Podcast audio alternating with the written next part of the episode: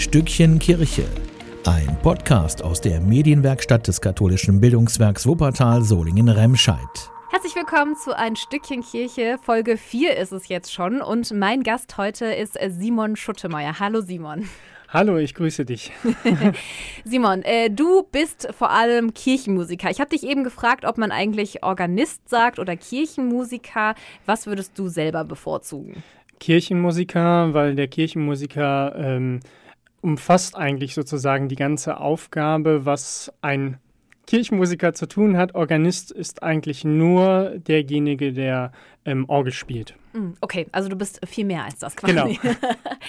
Simon, äh, wir machen das ja eigentlich immer am Anfang so, dass wir ähm, ein Stückchen von irgendwas essen. Ein Stückchen Kuchen zum Beispiel hm. gab es in der letzten Folge. Ich habe dich gefragt, worauf hättest du Lust? Und du hast direkt sofort gesagt, du hättest Lust auf ein Stückchen Käse und ein Schlückchen Wein. Ist das so dein perfekter Feierabend? Auf jeden Fall. Also die Leute, die mich kennen, wissen, dass ich sehr gerne Wein trinke und wenn ich ähm, zu Freunden oder ähm, einfach in den Urlaub in Frankenland fahre, ähm, komme ich mindestens mit vier Kästen oder vier Kisten Wein zurück aus dem Urlaub. Und also bei mir fehlt eigentlich nie was an Wein. Okay. Käse scheinst du auch sehr zu mögen, weil man hat es gerade schon gehört, du hast ihn schon probiert. Ich habe da vier verschiedene Sorten mitgebracht. Ja, ich bin, ein, ich bin nicht so ein Fan von milden Käse, sondern eher strengeren Käse. Deswegen ist die Käseauswahl sehr gut. Mm, also ich weiß nicht, woher dieses Favorit für Käse ist. Also ich bin eigentlich der Einzige, der bei uns in der Familie immer strengen Käse zu Hause hatte. Mein Vater isst zum Beispiel überhaupt gar keinen Käse, nur auf der Pizza. Und dann wurde ich immer ganz schräg angeguckt, wenn ich irgendwie so einen, weiß ich nicht, einen strengen Käse dabei hatte und dann roch der ganze Kühlschrank schließlich danach. Gut, wenn man alleine zu Hause wohnt, ist es dann im Endeffekt egal. Und so ein Gläschen Wein gleich ist das noch genau. viel entspannter. Apropos Wein, ich würde sagen, wir stoßen jetzt erstmal an. Simon, schön, dass du da bist. Ja, danke schön für die Einladung. Wein haben wir parat, Käse haben wir auch parat, dann können wir eigentlich loslegen, oder? Ja, auf jeden Fall. das kann ja nur gut werden. Okay, Simon, ich habe ja gerade eben schon angesprochen, du bist Kirchenmusiker hier in St. Laurentius und St. Subertus in Wuppertal. Du kommst aber gar nicht hier aus Wuppertal, ne?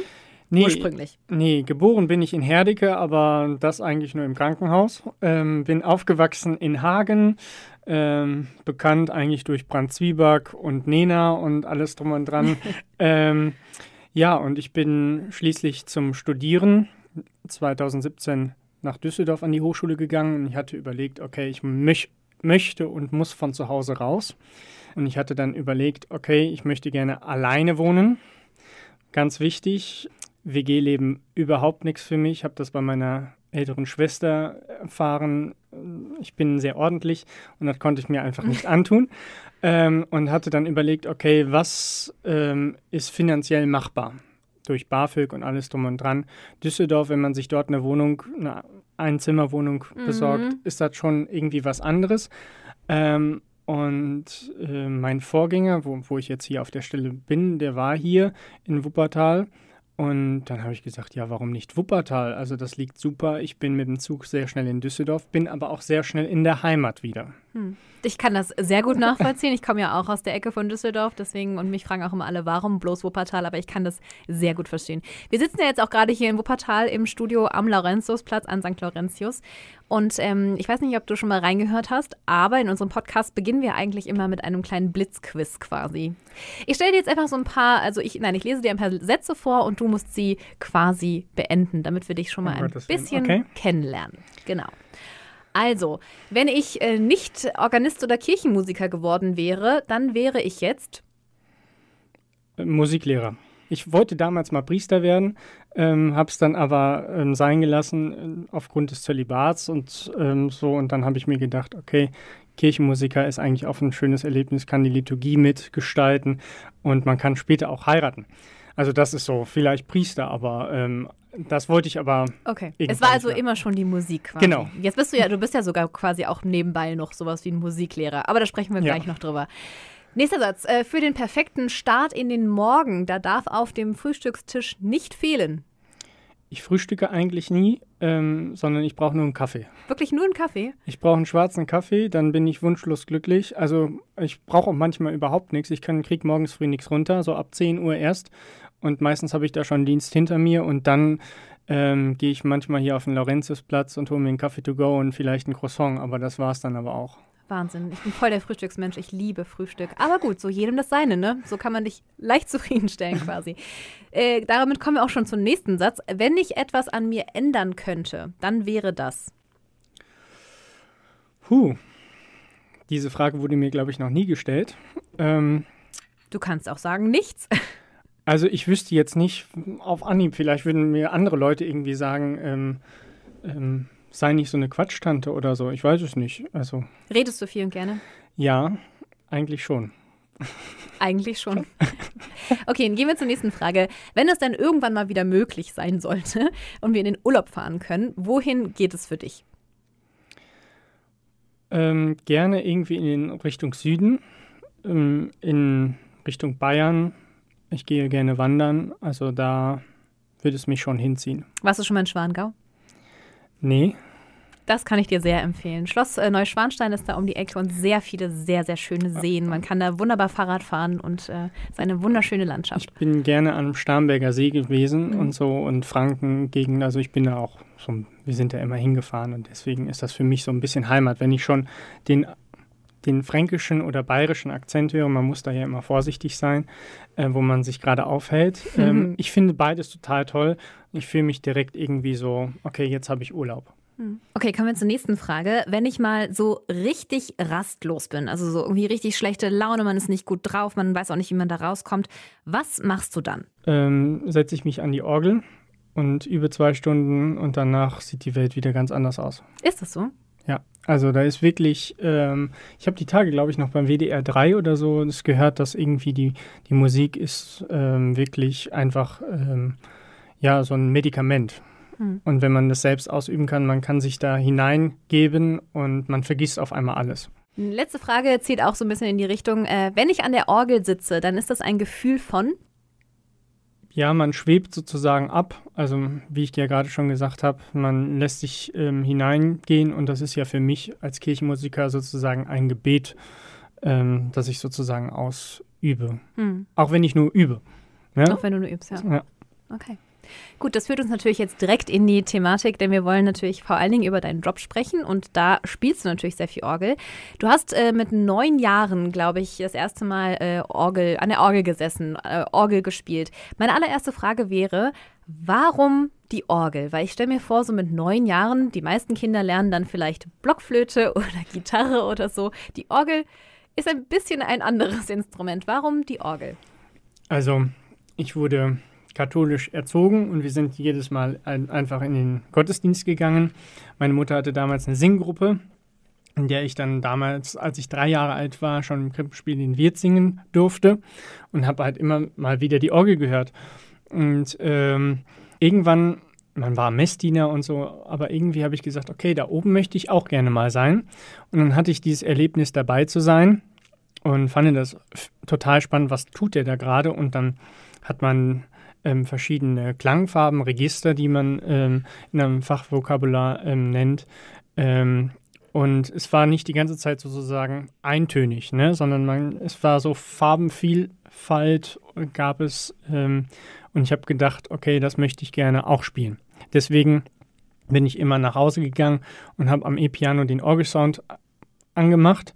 Meine Eltern hatten irgendwann die Nase voll und haben mir dann eine Hammond-Orgel ähm, bei eBay Kleinanzeigen ersteigert und haben, haben mir das dann in, äh, im Kinderzimmer getan. Hat er gesagt, so, da kannst du jetzt von morgens bis abends spielen, aber Wohnzimmer, wir möchten auch irgendwann mal nicht mal den Orgelklang hören. Jetzt ist äh, aber die Frage, also wir haben jetzt gerade schon gehört, du hast dann ja eine quasi Mini-Orgel bekommen, aber du hast ja dann auch richtigen Orgelunterricht bekommen. Ne? Also wie äh, wird man in dem Sinne Organist? Wie ist es abgelaufen mit dem Üben und äh, wie bist du überhaupt da dran gekommen? Sagt man dann, hallo, ich möchte gerne Orgel spielen? So viele Orgellehrer gibt es ja wahrscheinlich auch gar nicht. Also unser ähm, Organist in Hagen und gleichzeitig sehr, sehr guter Freund von mir ähm, hat, hat gesehen, okay, der Jung, der hat Talent Und dann hat er gesagt, okay, wenn du an die Pedale kommst, das ist ja ganz wichtig, ähm, dann können wir das ausprobieren. Äh, und mit neun Jahren war ich dann endlich mal so ein bisschen so groß, wo man dann die Orgelbank runterschrauben konnte und ich an die Pedale kam. Und drei Monate später musste ich schon meine erste Messe spielen. Also ähm, hab, wurde richtig getrimmt, okay, du wirst jetzt hier Vertretungsorganist, wo ich total Panik hatte, weil an dem Tag lag Hochschnee und ähm, der Organist kam von ein paar Kilometer weiter und da lag noch mehr Schnee und ich dachte, ich müsste das jetzt alleine hier ähm, spielen, weil der war halt nur da anwesend, wenn mal was passieren sollte. Mit neun Jahren hast du deine erste Messe gespielt Genau. auf der Orgel. Genau, vor meinem zehnten Lebensjahr. Ähm, das war ein fünfter Erster. Der bleibt immer in Gedanken ähm, drin und ich wusste noch, ich habe so gehofft, es war keine Weihnachtsoktav mehr, weil in der Weihnachtsoktav ist nämlich ein Gloria ähm, vorhanden und dieses Gloria, das konnte ich nicht spielen. es war die Melodie von Himmel hoch, da komme ich eher, nur mit einem anderen Text ähm, im Paderborner An Anhang. Wir singen mit dem Engel her. Und ich habe gedacht, Mist, wenn ich das spielen muss, dann, bin, dann fliege ich auf jeden Fall raus. Ähm, hatte dann das Glück, dass die Oktav nicht mehr vorhanden war. Äh, und somit ähm, war ich auch das Gloria sozusagen los. Ja, krass, aber dann ähm, ist es wahrscheinlich mit neun Jahren, stelle ich mir das ziemlich aufregend vor, wenn man dann das erste Mal spielt. Wie war so im Nachhinein die, dein allererstes Konzert in der Kirche als Organist? Ähm, also ähm, eine Messe ist wieder ganz anders als ein Konzert, muss man dazu sagen. Ähm, wenn eine Messe was passiert, die wussten erstmal, okay, da spielt jetzt heute der Simon, der kleine Simon. Ähm, und die hatten dann da Verständnis für, wenn jetzt mal irgendwie was passieren sollte. Die Gemeinde wusste Bescheid und fand das trotzdem toll, dass irgendwie so ein junger Mann da an der Orgel sitzt. Ne? Ähm, aber man war schon irgendwie ähm, angespannt, nervös. Ich weiß nicht mehr genau, ähm, wie es sich angefühlt hat, weil es doch schon einige Jahre her ist. Wenn man so immer zurückblickt, wie viele Jahre man schon Orgel spielt, denkt man, meine Güte, ähm, man ist schon 60 oder so. Äh, aber man ist es dann doch noch nicht. 23 bist du erst. Ähm, dein weiterer Lebensweg ging ja dann auch relativ äh, schnell und rasant. Du hast äh, mit zwölf Jahren dann äh, ein Studium begonnen. Also es ist jetzt nicht so ein richtiges Studium wie an äh, einer Uni, ne? Aber äh, erzähl doch mal, was war das für ein Studium? Also das ist die C-Ausbildung als neben, zum nebenamtlichen Kirchenmusiker äh, an der Bischöflichen Kirchenmusikschule in Essen. Ich muss dazu sagen, ähm, dass ich kurz äh, im Knatsch war mit dem Organisten, ähm, bei dem ich Orgelunterricht hatte. Und ähm, ich von einem auf den anderen Tag sozusagen auf mich alleine gestellt war. Ich sollte nämlich im Krankenhaus, ähm, ist der Organist nicht mehr da gewesen, der hat gekündigt. Und dann wollte der Pfarrer unbedingt, dass ich da dreimal in der Woche die Gottesdienste begleite. Das wäre für mich eine gute Übung. Und äh, dann haben sich alle eingesetzt, dann habe ich das getan. Der Organist wollte es aber nicht, ähm, hat aber nicht den Grund gesagt. Und dann habe ich es getan und dann hat er mich halt mit dem Orgelunterricht alleine gel gelassen, schließlich. Ähm, und dann habe ich mir ein Jahr selbst Orgel beigebracht, mit elf Jahren selbst Orgel beizubringen, äh, habe mir selbst Stücke ausgesucht und habe versucht, die einfach zu spielen, ähm, Liedbegleitungssätze selbst zu harmonisieren. Ähm, und ich hatte eine Konrektorin von mir an der Realschule, die Religion und Musik hatte. Und für die bin ich wie ein Ziehsohn so ein bisschen. Wir haben auch heute noch guten Kontakt. Äh, und die hat mich schließlich nach Essen geführt. Sie hat gesagt, ähm, so, du musst gefördert werden. Hat in Paderborn angerufen, ähm, hat gesagt, ich habe hier jemanden, der ist zwölf Jahre, der muss unterrichtet werden. Hat gesagt, für die C-Ausbildung ist er zu jung, weil Mindestalter ist 14 Jahre. Und ähm, durch einen Bekannten, der Pfarrer in Bottrop war, hat er gesagt, versuch's doch mal hier in, im Bistum Essen. Und dann äh, hat sie den Termin ausgemacht und dann kam ich eines Morgens kam ich in die Schule und hat gesagt, ja, ähm, Simon, ich habe da einen Termin ausgemacht mit dem ähm, Schulleiter. Ich fahre mit dir da dann und dann dorthin. Mhm. Wenn deine Eltern nicht mitkommen, dann fahre ich alleine mit dir dahin. Oh. Meine Eltern waren natürlich not amused, aber ich habe gedacht, ja, egal, sind wir dorthin. Dann hat er sich mit mir angeguckt und dann hat er gesagt, okay, wenn du die Aufnahmeprüfung bestehst, zwar steht da, man sollte 14 sein, aber nicht kein Muss. Ja, da bin ich schließlich hin und habe die Aufnahmeprüfung bestanden. Bin derzeit auch noch der Jüngste, der je dort die Aufnahmeprüfung bestanden hat. Ähm, und dann hatte ich jeden Samstag von 10 bis 17 Uhr Unterricht in Essen. Ich weiß noch, bin dann mit meiner Oma oder mit meinen Eltern immer Zug gefahren, weil die Strecke ist doch schon etwas länger. Äh, und die hat dann schließlich eigentlich nur zwei Jahre gedauert. Dort hat man dann Orgelunterricht, zwar in, in der Heimat. Man hat Chorleitung, man hat Musiktheorie, man hat Liturgiegesang, Liturgik, Orgelkunde und alles drum und dran, was man lernen muss. Und ähm, die Studienkollegen waren alle 16 aufwärts. Und die haben mir das auch schon damals nicht geglaubt, dass ich erst zwölf bin. Ähm, aber ich war so der Jungküpfer, aber der ähm, Leiter der Kirchenmusikschule sagte immer, Simon, du bist für dein Alter schon alter Hase, ne? Hm. Ähm, ja, und da war ich erstmal zwei Jahre und weil die nicht wussten, was sie mit mir anfangen sollen, habe ich halt die restlichen Prüfungen so aufgeschoben, dass ich schließlich vier Jahre dort war. Das ist ja ein sehr beeindruckender Lebenslauf, wenn man sich das so anhört und man merkt, wenn man dich so anguckt, auch so, wenn du über Orgel sprichst und über das alles, dann sieht man den Stolz und vor allen Dingen auch die Leidenschaft auf jeden Fall dafür. Ohne Leidenschaft würde man deinen Job, den du jetzt gerade machst, wahrscheinlich auch nicht tun können, denn du bist nicht nur Kirchenmusiker hier für die beiden Gemeinden, sondern du gibst auch noch Musikunterricht nebenbei und hast noch diverse YouTube- und äh, Social-Media-Projekte.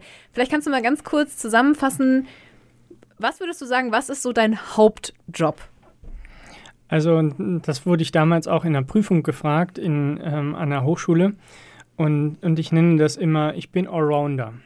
Also es gibt sozusagen vier Säulen des, der Kirchenmusiker. Man hat den künstlerischen Bereich, man hat den pädagogischen Bereich, man hat den pastoralen Bereich. Ähm, und was war der letzte? Ähm, ah ja, organisatorisch. Also man hat vier Bereiche. Man muss sozusagen alles können. Man muss sich mit Technik ein bisschen auskennen, man muss künstlerisch, man muss pädagogisch irgendwie arbeiten können, unterrichten. Äh, man muss aber auch Pastoraldienst, also ähm, hier wird es ja im Erzbistum Köln noch nicht so gesehen, ähm, dass er ein Kirchenmusiker zum Pastoralteam gehört. Das soll mit dem neuen Konzept, soll das mit einbeschlossen werden, weil wir machen auch Seelsorge nur auf einer anderen Basis mit Chören. Wir vermitteln den äh, durch ähm, Stücken sozusagen ähm, pastoralen Dienst. Mhm. Und ähm, deswegen also Allrounder und man muss sozusagen alles können, so sage ich es einfach immer. Und mein Prof sagte damals, Sie haben es auf den Punkt gebracht. Was äh, ist der äh, Lieblingsteil an deinem Job? Gibt es den oder machst du, ist es das Ganze? Ich mache, also es gibt immer ähm, Kollegen, die machen eher lieber den Orgelbereich lieber. Also man kann eher sagen, man hat so einen Orgelbereich und einen Chorleitungsbereich. Das sind so die Schwerpunkte bei uns. Organisatorisch und alles drum und dran kommt an zweiter Stelle. Ich mache beides sehr gerne. Ähm, ich spiele sehr gerne Orgel, ich spiele sehr gerne Messen, weil ich ein Fan von Liturgie bin. Ähm, ich arbeite aber auch sehr gerne mit Chören und durch den ähm, ja, man merkt es halt an den Messen, die man halt bespielt, dass äh, weniger Leute in die Messen kommen, auch in die Wochentagsmessen. Wenn man da halt zehn Leute hat, ist es halt ganz schön und gut, aber ja, man fühlt sich manchmal so, ich will jetzt, jetzt salopp sagen, so ein bisschen als Alleinunterhalter. Ne? Also eventuell singen die da nicht mit. Gut, jetzt in der Corona-Zeit ist es ja sowieso nicht möglich. Ähm, und deswegen habe ich auch mit unserem Pfarrer darüber gesprochen gehabt, okay, ich möchte gerne, als eine Messe wegfiel, wollte ich eine Wochentagsmesse weg, wegnehmen davon, weil ich gesagt habe, fünf bis zehn Leute. Ich würde gerne ähm, noch einen Chor aufmachen mit etwas jüngeren Leuten. Ähm, Hashtag Lust auch singen. Wir müssen einfach auch sehen, dass ähm, nicht nur die Messen sozusagen gestaltet werden, sondern wir müssen ja irgendwie an die Leute hinan herankommen. Und das funktioniert eigentlich durch die Chorarbeit. Ne? Mhm. Ähm, und deswegen bin ich auch ein sehr, ein sehr großer Fan von Chorarbeit. Von Chorarbeit, okay. Ähm, du hast ja gerade selber das Stichwort gegeben, äh, du stehst schon auf diese Liturgie und auch auf die Orgelmusik an sich. Es gibt aber ja auch Stimmen, die jetzt sagen würden, ein Grund, warum da vielleicht nur noch zehn Menschen in der Kirche sitzen, könnte ja vielleicht auch sein, dass auch dieses ganze Musikding ein bisschen angestaubt ist. Glaubst du, dass die Musik und generell die Kirche und der Gottesdienst jünger werden müssen? Nee, das glaube ich nicht. Also viele, also viele Leute kommen manchmal wegen der Musik und die Leute merken einfach, ähm, wenn ich in St. Südbertus oder so spiele, okay, man, man merkt, dass sie das leben und man merkt einfach die Freude beim Spielen. Und man kauft ihnen das an, ab. Ich habe letztens noch mit einem Priester gesprochen äh, von uns, mit dem ich auch sehr gut befreundet bin, hat gesagt, Simon, was du tust, ist nicht aufgesetzt ähm, und auch liturgisch einfach nicht ähm, so, denn ich, ich habe das so gelernt und deswegen halten wir uns da jetzt streng dran, sondern du glaubst das und vermittelst das auch. Und das merken die Leute. Mhm. Und deswegen glaube ich einfach, dass die Musik schon die Leute in die Kirche bringt.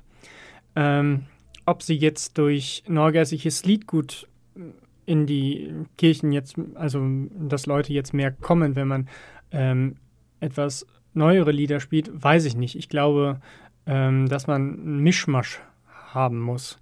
Ähm, wenn ich jetzt zu den evangelischen Kollegen gucke oder evangelischen Kirchen, die Jazzgottesdienste anbieten und meinen, wir sind jetzt ähm, modern und wir möchten Jugendliche erreichen, ist das nicht der Fall unbedingt. Ich merke das auch mit den mit, den, äh, mit dem neuen Chor, den ich letztes Jahr gegründet habe, mit den Ju Jugendlichen, so bezeichne ich die jetzt mal, oder jungen Erwachsenen, dass die sagen, okay, wir möchten auch Pop und so, aber wir möchten auch Klassik singen. Also weil es einfach so eine Sparte ist, die die nicht unbedingt ähm, in der Freizeit hören. Unter anderem ist was Neues und man kann viel, viel mehr machen. Ähm, und mir ist es aber ganz wichtig in der Chorarbeit auch, dass jeder sozusagen alles kennt, von der Gregorianik bis zum Worship, weil das ist meine Aufgabe als Kirchenmusiker. Ich habe meine Vorlieben, die ich nicht äußere. Ähm, die Kollegen, die mich kennen äh, und die Leute, die mich kennen, wissen, was ich sehr gerne mache, was ich ungerne mache. Man darf es mir aber im Gottesdienst nicht anmerken, ob ich das jetzt mag oder nicht mag, sondern wenn ich äh, man würde es mir anmerken, wenn ich großer Gott wir loben dich ähm, normal spielen würde. Man denkt, okay, wunderbar. Und jetzt kommt Brot, das die Hoffnung nährt und ich spiele das genauso in der gleichen Begleitung wie großer Gott wir loben dich. Ähm, dann würde man merken, okay, der verabscheut das. Hm. Jetzt nur beispielsweise, es gibt Kollegen, die das ähm, dann einfach tun oder schneller spielen oder weiß ich nicht was, damit die Leute nicht mitkommen, weil man es einfach nicht mag. Ähm, aber ähm, ich darf mir nicht anmerken, was ich mag und was ich nicht mag. Und dann muss man halt ein neugeistliches Liedgut halt in Jazz-Versionen anbieten. Und man hat ja die Orgel ähm, als Königin der Instrumente auch dieses Jahr noch ähm, gekrönt ähm, zum Instrument des Jahres. Ähm, sie ist ja ein großes Orchester und man hat halt viele Facetten und man kann so vieles damit veranstalten, ähm, dass es einem selbst nicht langweilig wird und man selbst seinen Spaß hat. Ja. Ich glaube, wenn man dich so reden hört, dann äh, hört man deine Überzeugung und deine Leidenschaft auch tatsächlich raus. Und ich durfte dich ja tatsächlich heute auch schon Orgel spielen hören. Das wollen wir äh, den Hörern natürlich nicht verwehren. Deswegen würde ich vorschlagen, ist das doch jetzt, äh, du hast gerade gesagt, die ähm, Orgel ist äh, die Königin unter den Instrumenten. Wir wollen noch mal hören, wie du sie erklingen lässt, würde ich vorschlagen.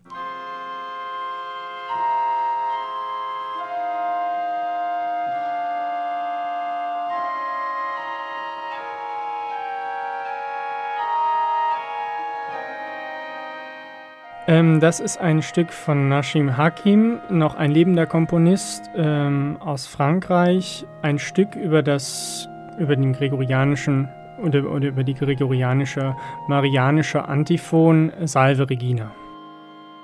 Ich finde, ähm, gregorianische Melodien kann man einfach sehr gut entweder darüber improvisieren oder auch im, in Stücke hineinpacken. Und ähm, gregorianischen Choral hat für mich ähm, was ganz, ja, was ganz Besonderes, weil ich da auch ein bisschen mit aufgewachsen bin.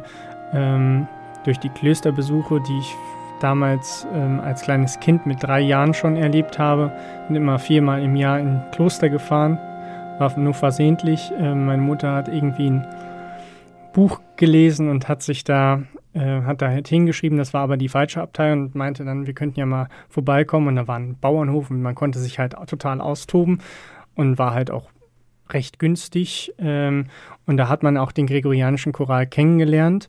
Ähm, und irgendwie hat man da auch eine Beziehung zu, weil es hat irgendwie was Beruhigendes, was Meditatives. Und man sieht es ja auch ähm, durch die Chant-CD zum Beispiel von den äh, ähm, äh, Mönchen aus Heiligen Kreuz, dass die mehrere Wochen und Monate auf Platz 1 waren. Ähm, wir haben ja jetzt gerade einen Ausschnitt gehört, den hast du hier in St. Laurentius auf der Orgel gespielt. Du hast aber ja nicht nur hier in Wuppertal schon auf zwei verschiedenen oder mehreren Orgeln gespielt, sondern du hast äh, auch schon äh, außerhalb von Deutschland oder auch in Deutschland auf sehr vielen Orgeln gespielt und auch außerhalb von Deutschland. Ne? Ähm, ich fand es mega spannend. Du hast auch sogar in Frankreich schon auf Orgeln gespielt. Vielleicht kannst du uns kurz äh, mal ein bisschen mit auf die Reise nehmen. Wo hast du schon überall gespielt und was war so das Beeindruckendste für dich? Ja, man kommt halt als ähm, Organist doch irgendwie ein bisschen rum. Ähm, oder wenn man Orgel spielen kann, versucht man irgendwie Kontakte zu knüpfen, sei es, wenn man in Deutschland jetzt ähm, auf, im Urlaub ist oder weiß ich nicht was, versucht man den Organisten anzuschreiben, hör mal, ähm, kann ich nicht mal vorbeikommen, ich bin Kirchenmusiker oder vielleicht kennt man sich auch durch Facebook oder weiß ich nicht was, die ähm, Kirchenmusikerwelt ist sehr klein oder man kennt irgendwie einen damaligen Studienkollegen von dem, dem die zusammen studiert haben und sagen, ja, ich kenne den und den. Ähm, und ähm, dann kommt man halt an die Instrumente dran, weil es auch einen interessiert, was da vielleicht für Instrumente stehen. Ähm, ja, besonders muss ich ganz ehrlich sagen, als ich damals mal in Lourdes war, da ähm, stehen halt die französischen Instrumente, eine richtige originale Cover École Orgel in der Rosenkranz-Basilika und die französischen Orgeln sind was ganz anderes als wie hier in Deutschland. Ähm, und die haben einfach so was Warmes, so viele Achtfüße, ähm, sehr, sehr, ähm, ja, weiche, weiche Klänge. Ähm, das war für mich schon ein Erlebnis. Da war ich, weiß ich nicht, wie viele Jahre alt nicht irgendwie 13 oder 14, wo ich da drauf spielen konnte. Und da ist schon ein Erlebnis, wenn man auf so einer richtig rein Cover-Ecole-Orgel spielen kann, die man hier in Deutschland eigentlich nicht hat. Man hat zwar kleinere Instrumente, ähm, aber jetzt kein groß, keine große Orgel. Ähm, ja, ähm, hier in Deutschland ähm, sind viele schöne Instrumente, die man gesehen hat. Man hat auch leider schlechte Instrumente gesehen. Ähm, aber Altenberger Dom ist zum Beispiel auch so ein Instrument, ähm, da kann man sich die ganze Nacht sozusagen austoben. Ähm, der Domorganist ist auch ein Freund von mir und ähm, wenn man da bei der Orgelakademie zum Beispiel hingeht, dann ging es wirklich so die ganze Nacht von 20 Uhr bis 6 Uhr haben wir uns, ähm, haben die Teilnehmer sich wirklich abgewechselt, die durften sich dann eintragen und durften ähm, halt sich sozusagen dann den Schlüssel abgeben. Also man musste immer vor der ähm, vom Altenberger Dom dann stehen und ähm, dann bekam man den Schlüssel und dann musste man halt sich, wenn den Wecker stellen, wenn es mitten in der Nacht war. Ähm, das ist eine wunderbare Orgel bin ein großer Fan von so französischen Orgeln, weil die haben erstmal unter anderem Kraft in den Zungen. Ähm, und ich bin halt auch ein Fan von den französischen Komponisten. Also ich habe ja gerade schon Nashim Hakim, wo wir gerade schon reingehört haben. Ähm, die haben eine ganz andere Spielweise auch ähm, als die deutschen Komponisten. Ähm, und ich, die sind halt so farbenreich. Wenn man Olivier Messiaen ist nicht ähm, für alle Leute so das Richtige.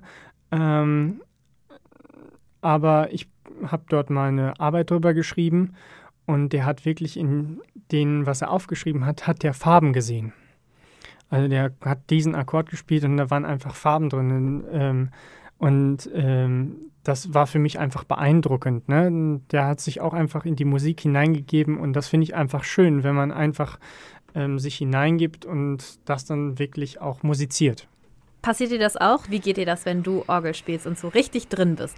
Wenn ich Orgel übe, dann vergesse ich einfach die Zeit. Dann äh, fängt man gerade an und dann, ach, die Registrierung kann man vielleicht mal ausprobieren und dann sind zwei Stunden später und dann sitzt man vier Stunden an der Orgel und denkt so, okay, jetzt hast du eigentlich gar nichts gemacht.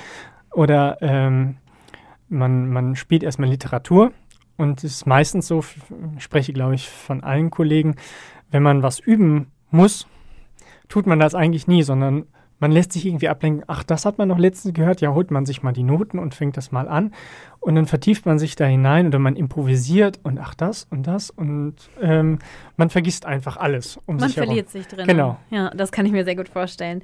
Ähm, du hast ja gerade selber auch schon angesprochen, dass ähm, du auch schon auf Orgeln gespielt hast, die nicht ganz so schön waren. Das ist ja tatsächlich, wenn man sich so ein bisschen umschaut, ein großes Problem in vielen Gemeinden, ne? dass die ähm, Orgeln sehr, sehr alt sind und äh, teilweise es sich auch nicht mehr so wirklich lohnt, sie zu restaurieren. Neue Orgeln sind sehr, sehr, sehr teuer. Was würde mit den Kirchen passieren, wenn es irgendwann keine Orgeln mehr gibt, wenn sich das nicht mehr lohnt? Kirche ohne Orgel geht nicht, oder? Nee, überhaupt nicht. Man muss ja dazu sagen, dass das Instrument der Orgel ja eigentlich gar nicht für die Kirche bestimmt war, ja, sondern die erste Orgel ähm, war für Gladiatorenkämpfe sozusagen zur Unterhaltungsmusik ähm, dienten die und sind dann erst ganz, ganz ähm, spät ähm, in, erst in die Kirche gekommen, ähm, da es erstmal verhöhnt wurde, kein Instrument hinein. Ähm, man hat ja den gregorianischen Choral, der a cappella ist. wir sind im Nachhinein sehr froh darüber. Ich bin da auch sehr glücklich drüber, dass die Orgel wirklich sozusagen einen Platz gefunden hat, wo sie auch erklingen kann. Es ist nicht einfach für uns, ähm, aber wir können halt durch die Kirchenmusik und durch die Orgel, glaube ich, auch Leute immer wieder gewinnen. Mhm. Einfach auch, wenn ich jetzt übe in der Zeit, wenn die Kirche hier auf ist, zum Beispiel in, in der Basilika, und die Leute gucken doch des Öfteren mal rein, woher kommt jetzt die Musik. Orgel ohne Kirche kann man ja auch gar nicht erleben, ne? Also dafür muss man ja auch schon quasi in die Kirche. Oder gibt es auch, äh, kennst du eine Orgel irgendwo, die nicht in einer Kirche steht? Ja, auf jeden Fall. Ähm, zum Beispiel hier in der historischen Stadthalle ähm, steht ein, ähm, auch ein schönes Instrument. Ähm, Manche haben eventuell auch, wenn sie ein großes Haus haben oder eine Scheune, habe ich letztens auch gehört, dass jemand extra ähm, sich einen Bauernhof gekauft hat und dann hat er sich in die Scheune eine Orgel reingestellt, einfach für zu Hause zum Üben. Ne? Ähm, Hättest du auch gern eine Orgel zu Hause? Ähm, Brauche ich nicht, weil ich so viele ähm, Instrumente habe. Ich bin oder ich ziehe jetzt um in eine größere Wohnung. Ein Einzimmerwohnung wird irgendwann zu groß und dann habe ich mit der, äh, habe ich gesagt, okay, da ist eine schöne Wohnung, habe der hingeschrieben und dann bekam ich den Anruf, ja, Sie sind ja Kirchenmusiker, also es geht ja eigentlich nur darum, dass man ein festes Gehalt hat. Bringen Sie denn auch eine Orgel mit oder wie muss ich mich das, mir das jetzt vorstellen? Da habe ich gesagt, nein, da brauchen Sie keine Angst zu haben, ich würde nur ein Klavier mitbringen, wenn das in Ordnung ist. Ähm, ist auch schon in der heutigen Zeit schwierig, die ein Klavier sozusagen akzeptieren. Eine Orgel, wenn, kann man sich später für, für die Hauptberuflichen sozusagen eine elektronische Orgel kaufen, die ich sonst eigentlich nicht gut finde. Also manche Kirchen besitzen auch eine elektronische Orgel, weil die erstens günstiger ist, aber sie bringt trotzdem nicht den Klang, den, den so eine Kirchenorgel mit sich bringt, sondern ähm, muss irgendwann auch die Boxen austauschen und alles drum und dran. Also, nee. Ja. Okay, wo wir jetzt schon beim äh, Stichwort später sind. Zum Schluss die Frage, wenn du an später denkst, du bist ja erst 23, das heißt, die ganze Welt steht dir ja noch offen. Was ist für dich so in den nächsten Jahren geplant? Ähm, ja, erstmal studieren. Also ich bin ja, mache ja jetzt meinen Bachelor, habe den jetzt um ein Semester noch verlegt aufgrund von Corona. Dann will ich auf jeden Fall den Master anschließen mit Schwerpunkt, Schwerpunkt Chorleitung, weil wie ich ja schon anfangs gesagt habe, wir müssen zu den Leuten gehen und die können wir halt durch gute Chorarbeit, glaube ich, gewinnen in der Kirche. Und ja, eventuell habe ich dann noch vor, Chorleitung zu studieren. Ich weiß es noch nicht. Kann man auch nebenbei machen, ähm, kann aber nebenbei eine hauptamtliche Stelle haben. Ich weiß nicht, wo es mich hinzieht. Ich bin erstmal froh, noch hier in Wuppertal zu sein und zu bleiben. Und ähm, ich sage immer, so der liebe Gott will, wird es schon richten und wird mich schon führen. Das habe ich schon mein ganzes Leben lang getan. Habe gesagt, wenn du möchtest, dass ich Kirchenmusik studiere, dann muss ich mein Abitur bestehen und bin da eigentlich somit sehr gut durchs Leben gekommen. Gottvertrauen haben. Gottvertrauen haben, das ist doch ein schönes Stichwort zum Ende. Fest steht auf jeden Fall, du bleibst auf jeden Fall für immer bei der Orgel, würde ich sagen. Genau. Oder? Genau. Auf jeden Fall. Okay. Und wir bleiben jetzt auch noch beim Käse und beim Wein, würde ich sagen. Sehr gerne. Hier ist noch ein Schlückchen drinne. Ja, Simon, es war mir eine große Freude. Vielen Dank, dass du da warst. Ja, und es hat sehr viel Spaß gemacht. Ich werde dich jetzt öfter beim Orgelspielen mal äh, belauschen quasi. Ja, sehr gerne. Prost. Prost. Ein Stückchen Kirche. Ein Podcast aus der Medienwerkstatt des katholischen Bildungswerks Wuppertal Solingen-Remscheid. Eine neue Folge immer am letzten Sonntag im Monat.